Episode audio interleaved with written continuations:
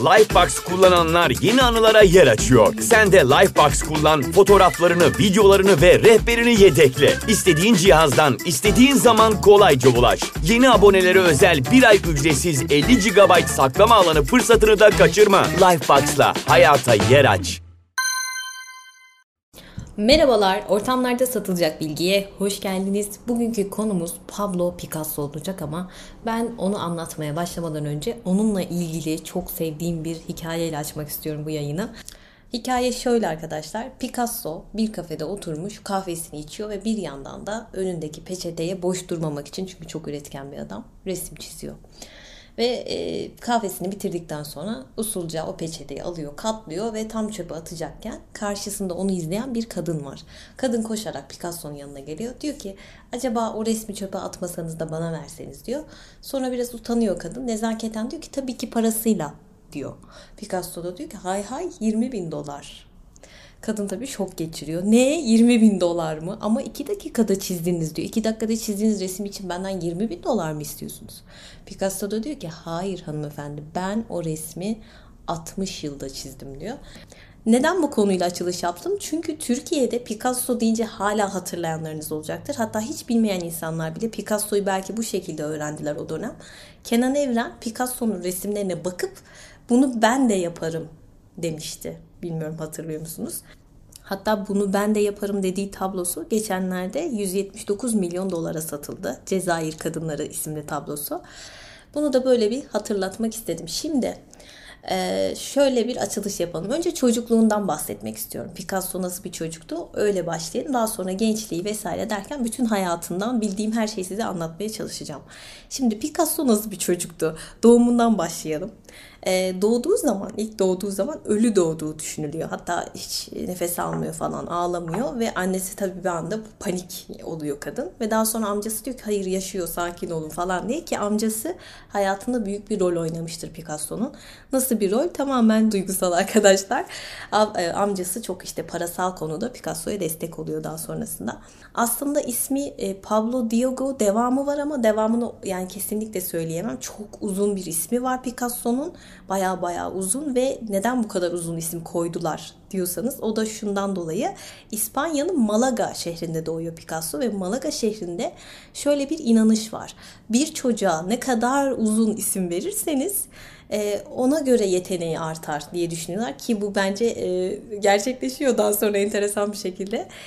Picasso oldukça e, geç yürümüş ve geç de konuşmuş biraz ve ilk söylediği kelime 2 yaşındayken ilk söylediği kelime kalem olmuş. E, babası kent müzesinde görevli, aynı zamanda yani bir devlet memuru, aynı zamanda da resim öğretmeni ama biraz memur zihniyeti bir adam. Zaten ileride anlayacaksınız neden olduğunu.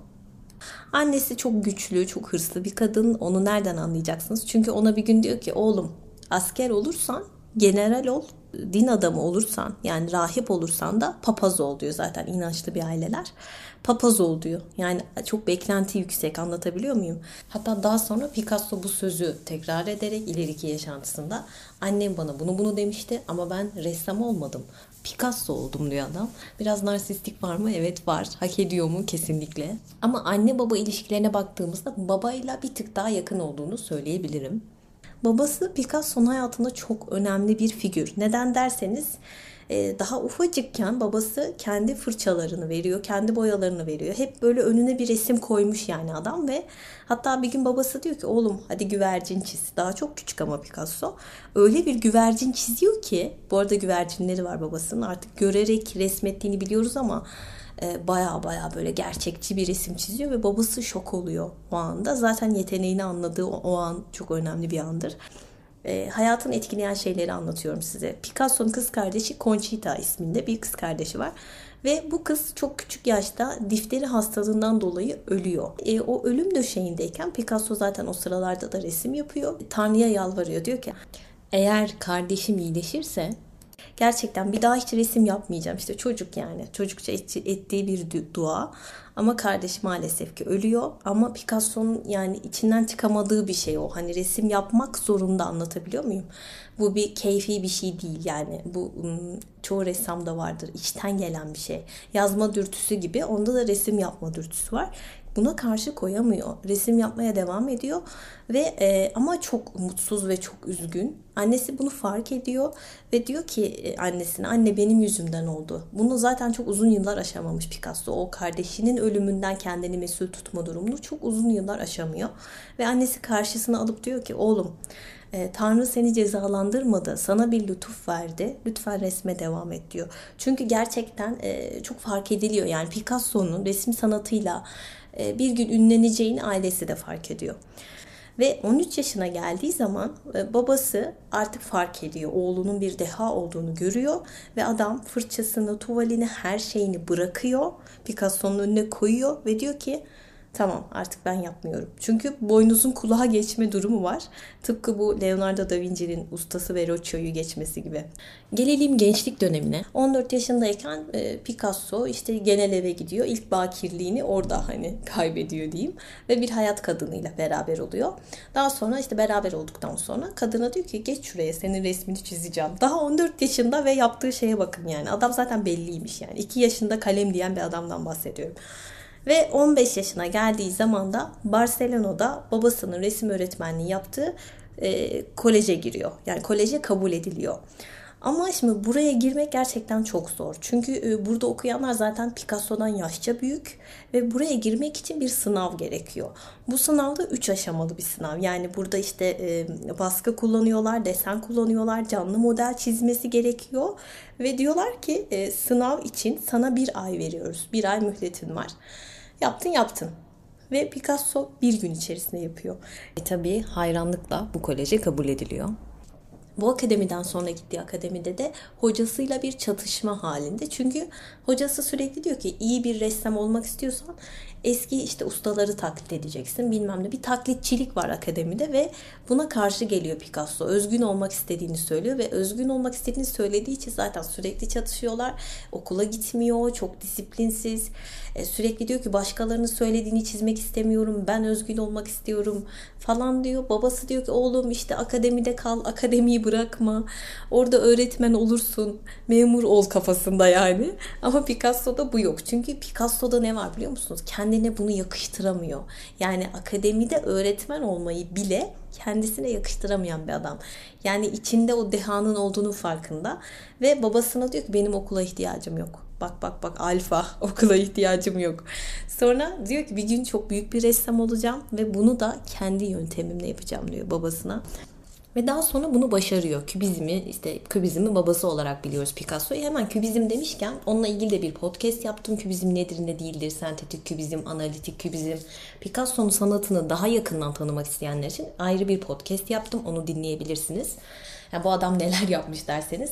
Hemen burada şunu söylemek istiyorum. Şimdi Türkiye'de Picasso denilince akla hemen şey geliyor. İşte adam e, işte yok üçgen surat yapmış, dikdörtgen bilmem ne yapmış. Gerçekten bunu çok duyuyorum yani burada bir Kenan Evren kafası var. Yani bu Picasso eserlerini yorumlarken herkeste bir Kenan Evren kafası oluşuyor. Bunu ben de yaparım. Ee, onu siz de yapabilir misiniz? O tartışılır. Çünkü kübizm dediğiniz şey içinde o kadar basite böyle indirgenecek bir durum yok. Çünkü orada analitik bir zeka gerekiyor. Mesela e, figürlerin bakış açısı sizin baktığınız yöne göre değişiyor vesaire. Hani bunlar hep analitik zeka ile yapılmış şeyler. Bir de şöyle bir durum var. Picasso dediğiniz adam klasik döneme ait resimler gibi resimler de yapabiliyor. Yani her türlü resmi yapabilen bir adam. Olay şu ki tamam biz diyelim ki kübist işte geometrik çizdik. Geometrik bir şeyler çiziktirdik pardon. Peki biz klasik e, dönem resmi gibi resim yapabiliyor muyuz? Yapamayız. Çoğumuz yapamayız. Bu adam Velázquez tablosu işte Goya'yı taklit ediyor bilmem ne yapabiliyor yani. Picasso bir seçenek olarak kübizmi seçiyor. Yani bu çok önemli bir detay. Adam her şeyi yapabiliyor ama tercih etmiyor. Adam yenilik aradığı için bir e, kübizme yönelme var burada. Bir akım yaratma. Hani başlangıçtan beri diyor ya ben Picasso olacağım ve oluyor bu şekilde oluyor. Eğer herkesi taklit ederek bir yerlere gelemeyeceğinin farkında. Yani sıradanlığa karşı bir adam. Ki bir sanatı bir sanatını tekerrür etmez. Hep böyle farklıdır. Hep değişik, hep yenilik arayan bir insan. Bir de şöyle bir şey var hemen bunu belirtmek istiyorum. İşte dedim ya 179 milyon dolara tablosu satıldı. E buna da bakıp millet diyor ki e, bu tablolara bu kadar hangi salak para veriyor? Hangi salak değil hangi zengin dememiz gerekiyor. Çünkü bu tabloların bir e, borsa senedi, borsa hissesi gibi işte bir altın gibi meta bir değeri var. E, bunlar alınıp satılabiliyor. Mesela aldığınız tabloyu 179 milyon dolara aldığınız tabloyu bir sonraki sene 200 milyon dolara satarsınız. Yani zenginler de bunu bir yatırım aracı olarak gördüğü için evlerini alıyorlar. Zannetmeyin ki hepsi böyle bir aman tanrım sanat aşkıyla yanıp tutuşuyorlar falan. Ondan değil yani. Adamlar evin içinde hem diyorlar görsel bir şey olsun hem bir Picasso'nun değeri var. Ee, belki yaptığı resmi beğenmeyebilirsiniz ama Picasso'nun bir marka değeri var. O peçeteye çizdiği şeyi de o kadın alsaydı inanın onu çok yüksek bir rakama satabilirdi. Neden? Çünkü Picasso yaptı. E, tıpkı şey gibi e, markalara verilen değer ne bileyim işte Coco Chanel mesela. Neden bu kadar pahalı? Kadın öldü gitti yani. Çünkü bir marka değeri oluşturdu. Bu işte Picasso'nun da bir marka değeri var. Nerede kalmıştım inanın hatırlamıyorum. Devam ediyorum. Ee, hiç bilmiyorum şu an nerede kaldım. Daha sonra akademiden akademiyi terk ediyor. Paris'e gidiyor. Paris'e gittiğinde de yanında çok yakın bir arkadaşı var. Adı da Casemegas arkadaşının adı. Beraber Paris'e gidiyor. Bu sırada da 1899 yılları ve o sırada zaten İspanya-Amerika Savaşı var sıkıntılı bir dönem zaten. Bu arada İspanya-Amerika Savaşı demişken bunun sebebi e, lanet emperyalistler kahvelerine ucuz şeker atabilsin diye Küba için çıkan savaştan bahsediyorum. Bu arada yeri gelmişken hemen söyleyeyim. Netflix'te Küba ile ilgili bir belgesel var. 10 bölümden oluşuyor. Küba'yı kurtarmaktı galiba adı. İzlerseniz bu savaşın detaylarını görebilirsiniz. Emperyalizmi ve işte Küba, İspanya, Amerika neler olmuş onları görmek için tavsiye edebilirim. Bu dönemde gidiyorlar. 1899 yıllarında savaş var ama çok mu umurlarında? Hayır. Ee, bunlar işte hayatımızı yaşayalım falan kafasındalar Fransa'da. Ama şöyle bir durum var. Fransa'da çok fazla yani Paris'te çok fazla İspanyol ressam var ve zebil gibi ressam var. Neden? Çünkü Paris o sıralarda sanat e, başkenti gibi bir şey yani. E, ve tutunmaları gerçekten zor. Sadece o dönemde biraz Picasso bir açlık, bir sefalet, bir yoksulluk yaşıyor. Çünkü onun dışında size şunu söyleyemem. Picasso çok sefalet çekti. Diğerleri gibi şöyle süründü falan diyemem. Bu adam her zaman zengindi ve bir önceki podcastimde bahsetmiştim. Picasso gelmiş geçmiş en e, zengin ressamlardan birisidir. E, trilyonerdi yani yaşadığı dönemde. Tabii daha sonradan oluyor.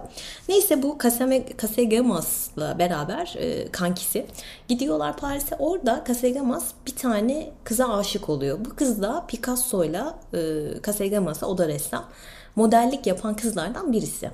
Kıza aşık oluyor ve e, kız buna karşılık vermiyor. Yani daha doğrusu şöyle beraber oluyorlar ama beraber olamıyorlar. Çünkü Kasegamas iktidarsız yani kıza göre. Daha sonra kız diyor ki ben seni istemiyorum çünkü sen iktidarsızsın. Yani cinsel anlamda söylüyor bunu. Ve kız bunu reddediyor. Kasegamas bunu kaldıramıyor. Hem kıza aşık hem reddedilmiş kız başkalarıyla görüşüyor falan filan derken o sıralarda Picasso bir İspanya'ya gidiyor ve Kasegamas Paris'te. E, kızla buluşuyorlar ve böyle kalabalık bir ortam var. Kasegamas silahını çıkarıyor. Tam kıza ateş edecekken sanırım vazgeçiyor bilmiyorum orasını. Kafasına sıkıyor silahla ve e, çok kötü bir ölüm yani. Çok korkunç bir ölüm bu şekilde intihar ediyor ve Picasso daha sonra Paris'e dönüyor. Gerçekten büyük bir travma yaşıyor bunun üzerine. Ee, daha sonra yani bunu anlattım çünkü bu Picasso için çok önemli bir dönem. Neden? Çünkü Picasso'nun mavi dönemi dediğimiz yaz tuttuğu bir dönem var. Ama şöyle de bir durum var. Mavi e, Picasso'nun en sevdiği renkmiş. Yani çalışırken falan mavi tulum giydiği söylenine geliyor. Bilmiyorum doğru mu? Küçükken de en sevdiği renk, büyüdüğünde de hep bir mavi aşkı varmış. Ama bu yaz dönemiyle beraber, arkadaşının ölümüyle beraber tamamen mavi tonlarda yapmış olduğu tablolar var. Hep mavi ve mavinin varyasyonları. Ee, ben en çok da bu tablolarını seviyorum. Bilmiyorum ya orada bir duygu geçiyor insan o tablolarında. Belki ondandır. Onları çok severim. Ee, yani şunu demek istiyorum. Eğer e, bir Picasso resmine rastlarsanız yani ortamlarda satılacak bilgi biliyorsunuz podcast'in adı. Mavi tonlarda ise bunu bilin ki bu Picasso'nun e, gençlik dönemlerine ait ve bu 1899 sonrası o döneme ait ve arkadaşını kaybettikten sonra o yasla beraber yapmış olduğu yaklaşık 3 sene süren bir dönemine tekabül ediyor. Bunu bilmenizi gerekiyor bence. Ha yine hatırlamışken ortamlarda satılacak bir bilgi olarak şunu söyleyeyim. Picasso arkadaşının ölümüne sebebiyet veren bu kız da arkadaşı hemen öldükten sonra bir cinsel beraberlik yaşıyor. Çok pişman olsa da ömür boyu görüşmeye devam ediyorlar arkadaş olarak. E, hatta bu kadınla ilgili şöyle bir detay da var. Picasso'nun çok önemli tablolarından birisi Avignonlu Kızlar. Burada Avignon Caddesi'ndeki fahişeleri resmetmiş bir genel de. Beş tane kadının resmi var bu tablonun içerisinde. Beş figür var. Bu beş figürden birisi de Casagemas'ın ölümüne sebep olan e, kadın. Yani Picasso'nun daha sonra birlikte olduğu kadın. E, onun da resmi var bu tablonun içerisinde. Bu resimde ne var derseniz bu resimde kendilerini incelemeleri için müşterilerine sunan 5 fahişeyi gösteriyor Picasso ve bu resim yapıldıktan sonra burada işte sivri uçlu üçgen göğüsler, çıkıntılı bacaklar, işte kadınların yüzlerine bakıyorsunuz Afrika maskları gibi ve bunu yaptıktan sonra Picasso'ya yani en ateşli destekçileri bile sen ne yaptın falan deyip karşı çıkıyorlar. Hatta bir delinin eseri diye nitelendirenler bile oluyor. Şimdi mavi dönemine tekrar geri dönmek istiyorum. Neler yaşandı bu dönemde? Paris'e gittiği zaman dil bilmiyor. Dediğim gibi bir yoksulluk çekiyor. E zaten gurbette İspanya'dan gelmiş e, Paris'e. Biraz dışlanıyor, biraz hırpalanıyor. Bir de çok önemli bir şey var. Şimdi adam o kadar hani acı dolu ki o anda belki de e, o sıralarda aslında yani arkadaşı ölmeden önce müşterilere sipariş yapmaya başlamıştı Picasso. Ama bu döneme girdikten sonra müşterilere sipariş yapmayı bırakıyor ve yalnızca kendi beğeneceği resimler yapmaya başlıyor. Biraz daha böyle içine dönüyor diyebilirim. Hatta bu mavi dönemdeki resimlerini böyle incelediğiniz zaman figürlerin size bakmadığını görürsünüz. Hep başka yerlere bakarlar. Hep bir kederlidirler. Burada da aslında o içe dönüşün e, nasıl geliştiğini görebiliyorsunuz mavi dönemde. İnsanlar sizinle irtibat kurmuyor. E, yani bakışlarıyla. Bir de şöyle bir durum var. Picasso bunları yaptığı dönemde hiç müşteri bulamıyor adam. Ve ama çok ısrarcı hala. Mavi dönemde ısrarcı. E bir de çalıştığı sanat simsarı var. Adam Picasso'nun tablolarını pazarlamaya çalışıyor. Picasso'ya geliyor diyor yeter artık hani mavi çizme satamıyorum. ama Picasso hayır ısrarla devam ediyor. Bu sanat simsarı da Picasso'nun sözleşmesini iptal ediyor bu durumdan sonra. Ve Picasso eserlerini satamaz duruma geliyor. Ne oluyor? İşte eskicide böyle saçma sapan çerçevecilerde falan Picasso'nun resimleri satılmak için uğraşılıyor o dönem. Bu dönem için biraz yoksulluk çekti diyebilirim Picasso için. Bir de şöyle bir durum var. E, bu dönemin önemi ne peki? Yani sanat simsar ona sırt çeviriyor. Hayır diyor mavi yapacağım ısrarla. İşte burada aslında taklitçilikten uzaklaşıyor tamamen ve kendi içine dönüyor. Aslında e, kötü olaylar yaşadı. Evet ama bu iyi bir hadiseye sonuç verdi diye düşünüyorum ben. Belki kendini bulamayacaktı ve bu bir vesile oldu diye düşünüyorum ben.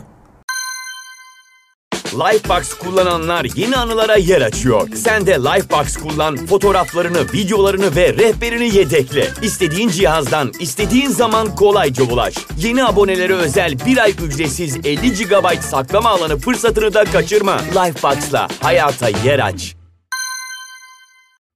Bu arada Picasso hep gel git yaşıyor. İspanya'ya gidiyor, Paris'e geliyor. Bir gel git dönemi, istikrarsız bir dönem yani. Sonrasında ise e, bir kadınla tanışıyor. Bu kadın önemli bir kadın. Hatta Picasso'nun kadınları çok önemli daha doğrusu. Adam aşksız yaşayamıyor. Aşk adamı diyebilirim. Yani sanatını aşkla besleyenlerden. E, Fernande Oliver'la sevgili olduktan sonra Picasso mavi döneminden çıkmaya başlıyor yavaş yavaş. Bu dönemde de böyle sirk resimleri falan yaptığını görürsünüz. Medrano Sirki diye bir sirk var. E, sık sık oraya gidiyorlar ilk zamanlardaki kadar böyle yalnız, e, yoksul resimler görmüyorsunuz. Daha böyle bir değişim olduğunu gözlemleyebiliyorsunuz. Yani maviden pembe dönem dediğimiz e, bir dönemi var Picasso'nun. Pembe dönemine, aşk dönemi gibi. Tabii bu o radikal bir geçiş değil. O kadar radikal değil. Sadece tonlarda dediğim gibi bir pembeye kayma var. Kahverengiye yumuşatma var renkleri ama bir önceki mavi döneminde hep böyle çaresiz, yoksul, umutsuz insanları çiziyordu ya. Artık bunları e, sürekli sirke gittiği için o sirkteki yerler, e, sirkteki insanları çizmeye başlıyor. Yani yoksulların, fakirlerin yerine kimler geliyor? Hokkabazlar, soytarılar, akrobatlar geliyor. Yani Picasso'da böyle bir şey görürseniz Picasso tablosu bilin ki pembe dönemine ait. Pembe tonlarında ve varyasyonlarında ve soytarılar, akrobatlar bir sirk resmi varsa bu bilin ki Fernande ile olan ilişkisinin başlamış olduğu pembe döneme ait diyebilirsiniz. Ee, şimdi burada aslında çok sert bir geçiş yok dediğim gibi ama yine insanlar mutsuz, yine çaresiz. Yani yine böyle e, gülümsemeyen insanlar göreceksiniz. Yine böyle iç burkan e, resimler görürsünüz bu dönemde. Hani şey vardır ya böyle ağlayan palyaço resimleri bizi üzer. Yani ben çok üzülürüm onlara bakınca. E, onun varyasyonu gibi düşünebilirsiniz. Yani evet ışıltılı bir sahne, sirk ama çizdiği insanlara bakıyorsunuz. Hep mutsuz, sirkte çalışıyorlar ama mutsuz insanlar. O gösteri, eğlence dünyasının insanların e, farklı bir yüzünü gösteriyor burada size. Hep böyle melankolik, hep bir hüzün, hep bir dram. Ama bu dönemin sonuna doğru resimlerinin daha böyle pembeleşmeye başladığını görürsünüz. Bu da onun yavaş yavaş bu moddan da çıktığını gösteriyor. Baktığınız zaman evet Picasso çoğu akıma dahil olmuş ama en son dediğim gibi mavi dönemi var, pembe dönemi var ve pembe dönemini de e, ne için bırakıyor? Kübizm için bırakıyor. 1907'de artık kübizm için pembe döneminden de vazgeçiyor tıpkı bir kadın için başka bir kadına gitmesi gibi düşünebilirsiniz. Hep Picasso birileri için birilerini bırakmış, vazgeçmiş bir adam. Sanatı da aynı şekilde. Yani ben sanatıyla o adamın aşkını çok paralel görüyorum. Onlardan bahsedeceğim az sonra. Şimdi kübizmi zaten anlattığım bir podcast var detaylı olarak. Şu an kübizmden bahsetmeyeceğim. Onu dinlemek isteyenler dinleyebilir. Şu an artık gıybet time demek istiyorum. artık biraz gıybet ve dedikodu zamanı. Şimdi Picasso demişken neyi bilmemiz gerekiyor? Evet sanatı okey ama bu adamın aşkları da çok önemli demiştim. Fernande ile başlatmıştım aşklarını. E, e, Fernande onu mavi döneminden çıkardı. Pembe dönemine usul usul soktu. Fernande'den sonra Eva diye bir kadınla beraber oluyor. Sanırım yanılmıyorsam Fernande'nin yakın arkadaşıydı ve birbirlerine misilleme yapmak için e, bu ilişki başladı diye hatırlıyorum. Yani Fernande Picasso'yu kıskandırmaya çalışıyor. Picasso da gidip onun kız arkadaşıyla beraber oluyordu. E, Eva da bu işte. Eva veremden dolayı ölüyor. Birinci Dünya Savaşı çıkıyor. İşte bir sürü olaylar oluyor. O sırada Eva da ölüyor veremden dolayı. Ve Picasso evet biraz dağılıyor. Daha sonra aradan bir zaman geçiyor. Picasso böyle işte kostüm tasarımı da yapıyor, dekor tasarımları yapıyor aynı zamanda. Sadece ressam değil, çok yönlü bir ressam. Ve o sırada Olga denilen bir Rus dansçıyla tanışıyor. Hatta bir arkadaşı Picasso'yu uyarıyor. Diyor ki işte bu kadınla çok samimi olma bak evlenirsin gibi bir şey söylüyor. Picasso da yok ya falan derken gerçekten kadına aşık oluyor ve evleniyorlar. Ve Picasso'nun bir oğlu oluyor bu evlilikten. Fakat Picasso'nun oğlu olduktan sonra gelenekselce bir yapıya bürünüyor. Ya öyle bir adam değilken bir anda öyle oluyor. Anneler ve çocukların olduğu tabloları var Picasso'nun. İşte bu o döneme ait. Genelde de böyle Grek mitolojisinden imgeler var bu resimlerin içerisinde. Ama ne oluyor? Çok da uzun sürmüyor evliliği. 1920'lerin ortalarında Olga ile de ilişkisi bozuluyor ve ayrılıyorlar. Fakat Picasso Olga'dan boşanmıyor. Neden? Çünkü diyor ki Fransız hukukuna göre Paris'te yani mal mülk olayı ikiye bölünüyor. Sırf mal mülkü gitmesin diye adam kadından boşanmıyor. Boşanmadığı halde o sırada Marie Teresa diye bir kadınla tanışıyor. Bu Fransız bir kadın. Çok yeni bir ilişkisi başlıyor bununla. Ve bu kadından da Maya diye bir kızı oluyor. Ama bu kadın Jay'si de kimle aldatıyor? Dora. Dora Maar. Ben en beğendiğim kadın bu aralarında. Fotoğrafçı diye mi bilmiyorum. Dora Maar'la beraber oluyor. Ee, Maar'la da tanışmaları çok enteresan. Dora Maar'la. Bir kafede tanışıyorlar. Kadın da harbiden çılgınmış yani. Kadın bir anda eldivenini çıkarıyor. Elini masaya koyuyor bıçağı alıyor keskin bir bıçak parmaklarının arası tak tak tak tak tak vurmaya başlıyor parmaklarının arasına. Hani eline girse ölür yani kan kaybından. Kadın e, eline batırıyor yanlışlıkla ve kanlar fışkırıyor. Picasso o sırada diyor ki aman tanrım bu nasıl bir kadın falan hemen beraber olmalıyım deyip Dora Mar'la beraber oluyor. Böyle bir çılgın bir ilişki. Şimdi bu Dora Mar'la beraberken Picasso e, aslında en önemli tablosunu bence o dönemde yaptı. Guernica tablosu. Bu tablo beni gerçekten hani ağlatabilecek nitelikte tablolardan birisi. Çok derin, çok anlamlı ve en sevdiğim eseridir Picasso'nun. Nasıl çıktı bu tabloyu ortaya? ortaya nasıl çıktı ondan bahsedeyim. 1936'da İspanya'da bir iç savaş çıktı ve e, milliyetçi kuvvetler Picasso'nun doğduğu şehir Malaga. Malaga'yı kuşatıyor ve daha sonra da Guernica diye bir köy var. Burayı işte bombardıman uçakları vuruyor. Hitler'in uçakları vuruyorlar ve hatta bu deneme amaçlı yapıldığı düşünüyor. Yani Hitler bombalarını burada denedi ve bunun sebebi de e, İspanya'daki diktatör lider. Yani düşünebiliyor musunuz böyle bir adam? Yani Hitler'e izin veriyor kendi memleketini vurması için. E, bu da enteresan bir bilgi. Daha sonra işte Guernica dediğimiz köyü vuruyorlar ve 1600 kişi falan ölüyor. E, Picasso da bu sırada Picasso'ya bir teklif geliyor. Paris e, Uluslararası Sergisi'nde bu İspanyol e, pavyonu var. Bunun için büyük bir duvar yapılması isteniyor. Yani büyük bir duvar resmi yapılması isteniyor Picasso'dan. Picasso bir kararsız kalıyor. Çünkü Picasso benim gördüğüm kadarıyla yani okuduğum bu kadar şey okuyoruz vesaire. Bunları gördüğüm kadarıyla Picasso apolitik bir çizgide ilerleyen bir adam. Böyle çok işte milliyetçi e, falan değil. Bence bu döneme kadar değildi. Daha sonrasında belki bu bombardımanın etkisiyle falan e, bu şekle büründü diye düşünüyorum. Daha sonra bu duyguları kabarmış olabilir. E, ve tamam diyor hani Guernica tuvalini yapacağım diyor ve yapmaya başlıyor. Yaklaşık 3,5 metre, 7,5, 7-75 metre civarında bir tablo. Çok büyük. Hayal edin ne kadar büyük olduğunu. E, siyah, beyaz ve gri tonlarında yapılıyor. İşte dedim ya mavi dönemi var, pembe dönemi var. Böyle bir resim çıkıyor bundan sonra ortaya. Aslında ne kadar güzel o e, koyu tonlamaları kullanması da bir anlamı var. Çünkü orada da büyük bir yas var. Neden? Savaş. E, ve bu Guernica'nın içerisine baktığınız zaman böyle gazete kağıdı gibi bir e, kağıda rastlarsınız böyle de, de, detaylı baktığınız zaman. Orada da aslında dönemin medyasını ben eleştirdiğini düşünüyorum. Çünkü e, şimdi de olduğu gibi susan bir medya söz konusu.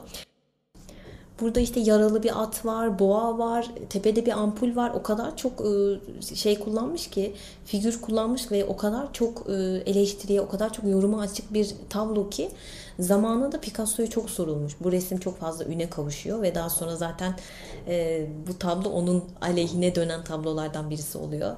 Çünkü büyük bir etki yaratıyor Picasso'nun bu resmi. Hatta burada hemen bir bilgi vermek istiyorum. Picasso diyor ki tablolar eve asılan süsler değildir. Onlar bir silahtır diyor. Aşırı doğru. Yani Guernica resminin ev, e, evde olduğunu düşünüyorum. Ben ciddi ciddi yani ona bakıp bakıp ağlarım ve hiçbir zaman o savaş aklımdan çıkmaz. Bu bir silah mıdır? Evet. Çünkü sanatın bir gücü var. Yani Picasso bunu belirtmek istemiş. Burada bence çok doğru. Ve bu tablo ile ilgili çok fazla spekülasyonlar var. İşte bunu mu demek istedi Picasso? Bu boğa ile şunu mu kastetti? Yok tepedeki ampul işte neydi? Her şeyi gören bir göz müydü? Yoksa savaş çıkınca işte elektrikler kesildi. Onu mu kastediyor? Bu Picasso'ya da çok sorula gelmiş ne demek istiyordunuz burada falan diye. Benim bu Guernica adlı tabloda çok sevdiğim bir detay var. Ee, bir figürün elinde stigmata işareti var. Aynısı İspanyol ressam Goya'nın 2 Mayıs tablosunda da var. O beyaz giymiş ana figür var ya ellerini havaya kaldıran. Goya'nın 2 Mayıs tablosunda. Aynı işaret onun elinde de var dikkatli bakarsanız. Aslında burada çok güzel bir gönderme yapmış ve Goya'ya bir selam çakmış diyebilirim. Bu çok hoşuma gidiyor. Bir de bu tablo ile ilgili çok sevdiğim bir detay daha var. Onu da söyleyeyim. Bu tablo yapıldıktan sonra uluslararası bir sansasyon oluyor tablodan sonra ve Hitler de tabii ki de Picasso'ya düşman oluyor. Faşistler düşman oluyor. Picasso atölyesinde çalışırken bir anda atölyesini Alman askerleri basıyorlar. Başlarında bir Alman general var. Picasso'nun başına dikiliyor ve diyor ki bu resmi siz mi yaptınız Guernica tablosu için? Picasso da dönüp diyor ki ona hayır o resmi siz yaptınız diyor Almanları kastederek ve Hitler'i kastederek ya verilebilecek en iyi cevabı verdi bence. Yani faşistlere verebileceği en iyi cevabı verdiğini düşünüyorum. Tarihe geçecek bir konuşma yaşanmış o anda. Hem sanatıyla hem de bu sözüyle bence müthiş bir cevap diye düşünüyorum.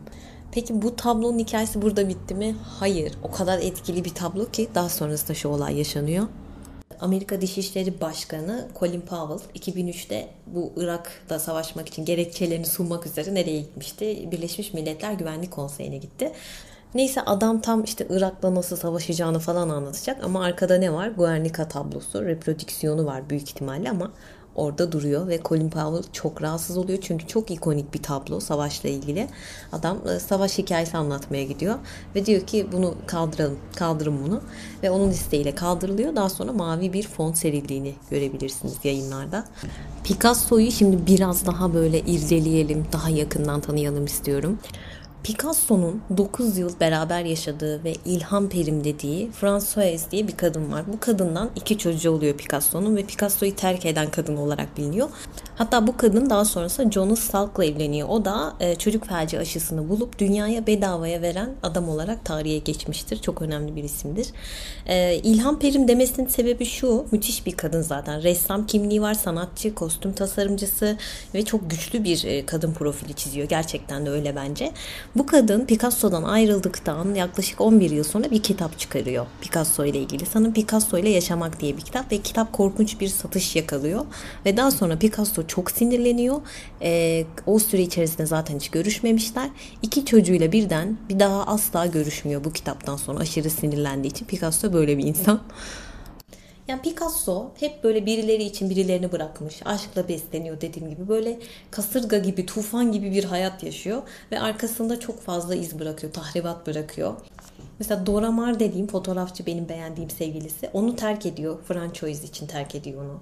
Sonra Dora Maar sinir krizi geçiriyor. Çok uzun bir süre kendine gelemiyor. Sonra e, Picasso'nun oğlu var. Hani ilk eşi var dedim ya ondan olan oğlu. E, Paolo ismi. O da babasının şoförlüğünü yapıyor adam hayatı boyunca. Çok umutsuz, silik bir yaşam sürüyor. Ve bundan sonra alkolik oluyor. Picasso'nun oğlu alkolik oluyor Picasso yüzünden. Daha sonra bu hani dedim ya çocuklarını reddetti kadın kitap yazdı diye. Françöz Cilot'un çocukları. Ee, ve daha sonra işte dediğim gibi çocuklarını reddediyor. Ee, sonra en son karısı var Jacqueline dediğim kadın. Jacqueline diyor ki baba babanızın cenazesine gelmeyeceksiniz diyor. Yasaklıyor falan. Çok Türk vari şeyler bunlar farkındayım ama bunlar yaşanmış. Ee, sonra işte Marie Teresa diye bir sevgilisi vardı. O da önemli bir sevgilisidir. Kendini kesiyor Picasso'dan sonra. Ee, sonra Jacqueline e, en önemlisi bence bu. Yani en trajik olanı Jacqueline en son beraber olduğu kadın en uzun süreli. O da Picasso'dan sonra kendini vurup öldürüyor. Yani hep böyle bir e, tahribat gördüğünüz gibi. Hatta bir sonraki kuşak bile etkileniyor. İşte Paolo dediğim var ya Picasso'nun oğlu. Paolo'nun kızı oluyor Marina. Ee, bu Marina da bir kitap yazıyor. Diyor ki benim bu mutsuz çocukluğumun sebebi tamamen dedem yani büyük babam. Bununla da bitmiyor. Erkek kardeşi var Pablito. Bu da peroksit içerek kendini öldürüyor. intihar üstüne intihar. Sonra Dora Maar fotoğrafçı dediğimiz kadın. Ee, en son diyor ki evet sanatçı olarak olağanüstü bir insansın ama ahlaktan söz ediyorsak eğer beş para etmezsin diyor Picasso'ya. Ruh diyorum yani. Ee, bunun dışında Picasso ile ilgili bilmemiz gereken bir şey daha var. Bu da e, hırsız olarak etiketlendiği söylenile geliyor. Bu da şöyle bir şey. E, tarihin en ünlü soygunlarından birisi. Mona Lisa tablosu çalındı ya 1911'de. Burada bir parmağı olduğu düşünülüyor Picasso'nun. Ama daha sonradan hiçbir ilintileri olmadığı ortaya çıkıyor. Bilmiyorum doğru mu? Yani adı böyle Mona Lisa tablosunun çalınmasıyla da anılmış. Hapse girmiş ve çıkmış bundan dolayı. Bir de unutmadan şunu söyleyeyim. Picasso böyle bayağı hayvan sever bir adammış. Hatta e, köpeği var, faresi var, kedisi var. Fare diyorum yalnız dikkatinizi çekerim. Maymunu var. Ama bunların çok iyi yani bunları çok iyi beslediği de söylenmiyor. Gidin kendiniz yemek bulun falan kafası yaşıyormuş. Yani öyle bir hayvan sever. Bugün anlatacaklarım bu kadar. E, aklımdaki her şeyi anlatmaya çalıştım. Umarım eksik gedik bir şey kalmamıştır. Eğer kaldıysa da size bunu tekrar tatbik etmek için bir şeyler önereceğim. Ee, öncelikle bir belgesel önereyim size. Net Geo'da yayınlandı bu belgesel. Deha belgeselin adı. Picasso'nun hayatını anlatıyor. Biyografik bir belgesel. Çok beğendim ben. İzleyebilirsiniz. Çok benzetmişler zaten. Başrolde de Antonio Banderas oynuyor. Yani izlemeniz için bir gerekçe size. Bu belgeseli çok beğendim. İzleyebilirsiniz. Onun dışında Picasso'nun e, filmleri var. Ben izlemedim onları. Belgesel izlediğim için onları izlemedim. Ee, bir de Serol Taber'in Picasso diye bir kitabı vardı. Ben yıllar önce okumuştum bu kitabı. Şu an elimde olmadığı için çok üzgünüm ama eğer bulmak istiyorsanız şu an baskısı var mı bilmiyorum ama bu nadir kitapta falan bulabilirsiniz diye düşünüyorum. Gayet güzel. Serol Taber'in biyografilerini ben zaten çok severim. Bugünlük anlatacaklarım bu kadar arkadaşlar. Şimdilik kendinize iyi bakın. Beni dinleyenler Instagram'da ortamlarda satılacak bilgi hesabımı takip ederse beni kimlerin dinlemiş olduğunu görürüm. Kendinize iyi bakın. Bir sonraki podcast'te görüşmek üzere. Bay bay. Lifebox kullananlar yeni anılara yer açıyor. Sen de Lifebox kullan, fotoğraflarını, videolarını ve rehberini yedekle. İstediğin cihazdan, istediğin zaman kolayca ulaş. Yeni abonelere özel bir ay ücretsiz 50 GB saklama alanı fırsatını da kaçırma. Lifebox'la hayata yer aç.